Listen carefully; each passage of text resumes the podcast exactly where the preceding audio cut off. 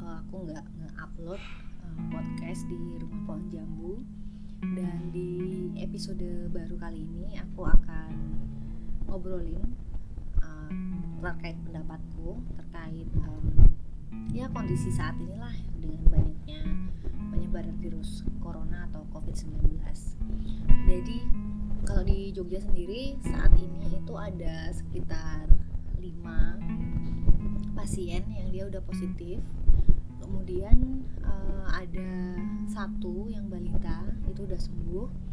Kemudian 2 orang pasien dalam pengawasan yang meninggal dunia.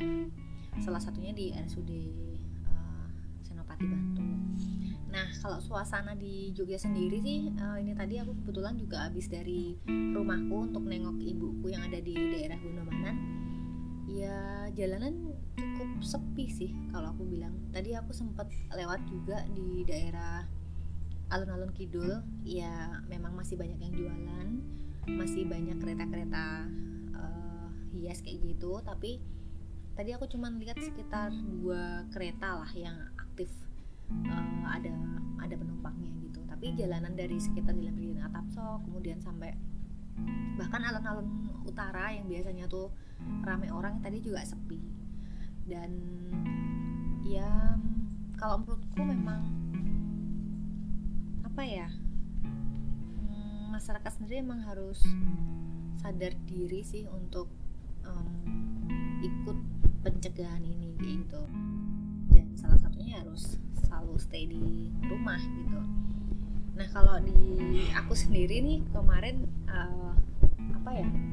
kayak too much information tentang COVID-19 karena di semua WA, WhatsApp group yang aku ikutin itu selalu bahas tentang corona. Kebetulan juga aku kerja juga di media kan, dan setiap harinya aku juga selalu editing dan upload untuk website kantorku yang media juga gitu.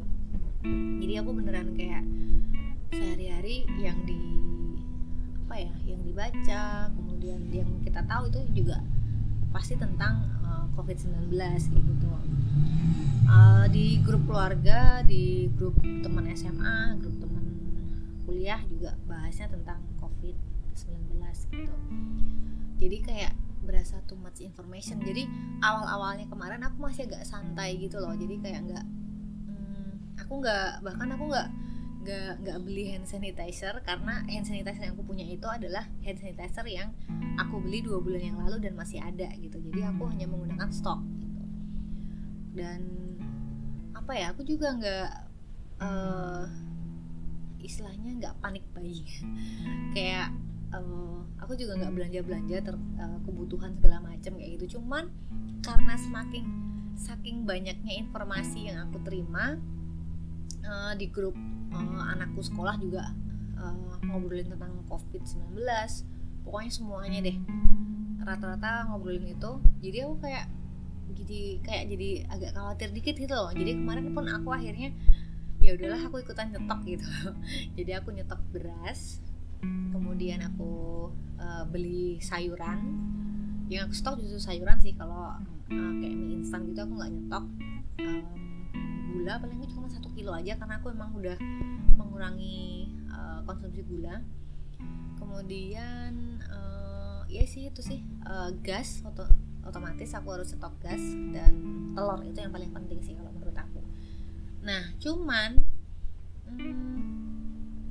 di beberapa minggu kemarin tuh emang agak rame juga sih, maksudnya di supermarket yang biasanya aku datangin itu juga sempet rame, kemudian selang beberapa hari udah sepi lagi gitu. Nah nggak tahu nih kalau yang sekarang karena aku belum sama sekali ke supermarket. Jadi aku emang kebetulan aku beli sayur di tempat temen yang memang dia menawarkan penjualan sayur. Ya udah aku cuman pesen dan aku kesana cuman ngambil doang. Jadi beneran kayak jaga jarak gitu loh. Dan yang ngambil juga bukan aku sih, yang ngambil suami gitu. Dan di warung sebelah rumah itu juga aku kemarin sempet kan karena bawang berambang. Jadi ada bumbu dapur yang habis, jadi aku harus beli ke warung. itu aku nanya kan ke mbak warungnya, mbak emang ini stoknya emang lama, maksudnya stok lama terus dikeluarin atau emang ini susah nih di pasar gitu kan. Kata mbaknya bilangnya gini, ya sekarang sih kalau yang agak susah dicari itu sebenarnya nggak susah tapi lebih mahal. Jadi kayak bayam aja satu ikat itu dari pedagangnya langsung yang dia datang ke pasar itu udah 3.500, yang padahal biasanya itu cuman kayak 1.000 kayak gitu, dan dia jual juga cuman 1.500. Jadi sekarang udah 3.500, entah karena COVID-19 atau emang karena lagi musim hujan, aku juga ngerti. Terus yang mahal juga itu telur mahal, gula jawa, gula pasir itu juga mahal banget. Kemarin aku beli di sini tuh 1 kilo untuk gula pasir sekitar 21.000 gitu deh. Jadi emang gimana ya? Ya mungkin karena banyak juga yang beli dan stoknya juga menipis apa gimana aku juga nggak tahu. Nah cuman emang beberapa komoditas emang agak mahal gitu.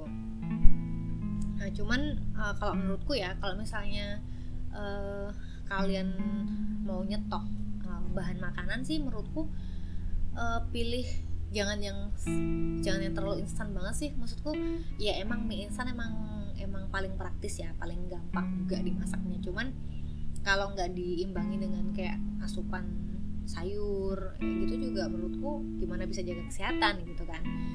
Jadi kalau menurutku ya, kalau misalnya kita mau panic buying dan kita mau nyetokin semua, panic buying kalau aku tuh kayak kalap malahan.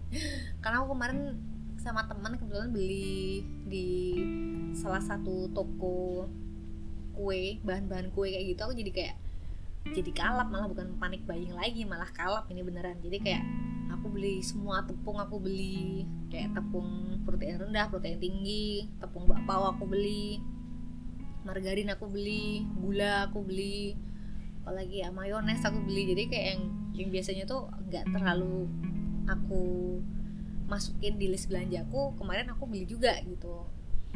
Nah kalau menurutku ya, kalau misalnya kita mau nyetok yang pasti itu yang pasti gas tuh nyetok, kemudian telur, kemudian beras kalau misalnya kalian masih makan beras. Kebetulan kalau aku yang makan beras cuman anak sama suami, si Aji aja yang makan beras, aku udah mengurangi makan beras.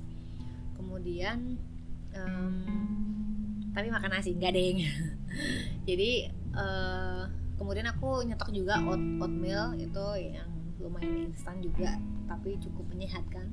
Kemudian aku nyetok sayur yang emang dia agak lama gitu loh, nggak gampang basi. Jadi kayak wortel, kentang, buncis, terus kayak sawi putih itu kan dia agak lama gitu, dimasukin di freezer, di kulkas udah aman gitu. Nah kemarin aku juga nyetok ini sih ketela karena aku emang udah jarang banget makan nasi, jadi aku ganti dengan ketela atau singkong yang lebih murah gitu. Nah itu sih kalau aku ya untuk stok bahan makanan yang kayak misalnya harus wajib ada kayak gitu. Yang pertama telur, gas, dan sayur-sayuran yang emang agak awet gitu, sekitar mungkin bisa awet semingguan gitulah kayak gitu.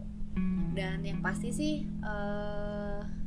social distancing perlu juga sih, karena aku sendiri juga ragu sih karena di kantorku sendiri belum menerapkan work from home. Jadi aku masih ngantor.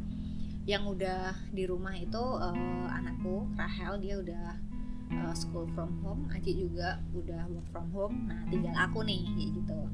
Nah aku sendiri juga di kantor juga membatasi ini sih, kayak misalnya beberapa, kan aku biasanya di kantor harus nemuin tamu kayak gitu kan, kayak kunjungan redaksi atau tamu-tamu kantor kayak gitu. Nah ini kemarin aku udah bilang sama sekali redaksiku kalau aku ini dong semua di reschedule aja lah gitu, jadi ditunda dulu untuk penerimaan tamu gitu. Nah cuman besok April ini kan kantorku ulang tahun nih, kita udah nyiapin untuk biasanya kan kita kayak open house kayak gitu kan. Nah ini kita kemarin juga ragu-ragu kita mau open house atau enggak gitu, cuman akhirnya kita pastikan untuk oke lah kita open house aja, ada yang datang ataupun enggak ya udah itu urusan nantilah kayak gitu.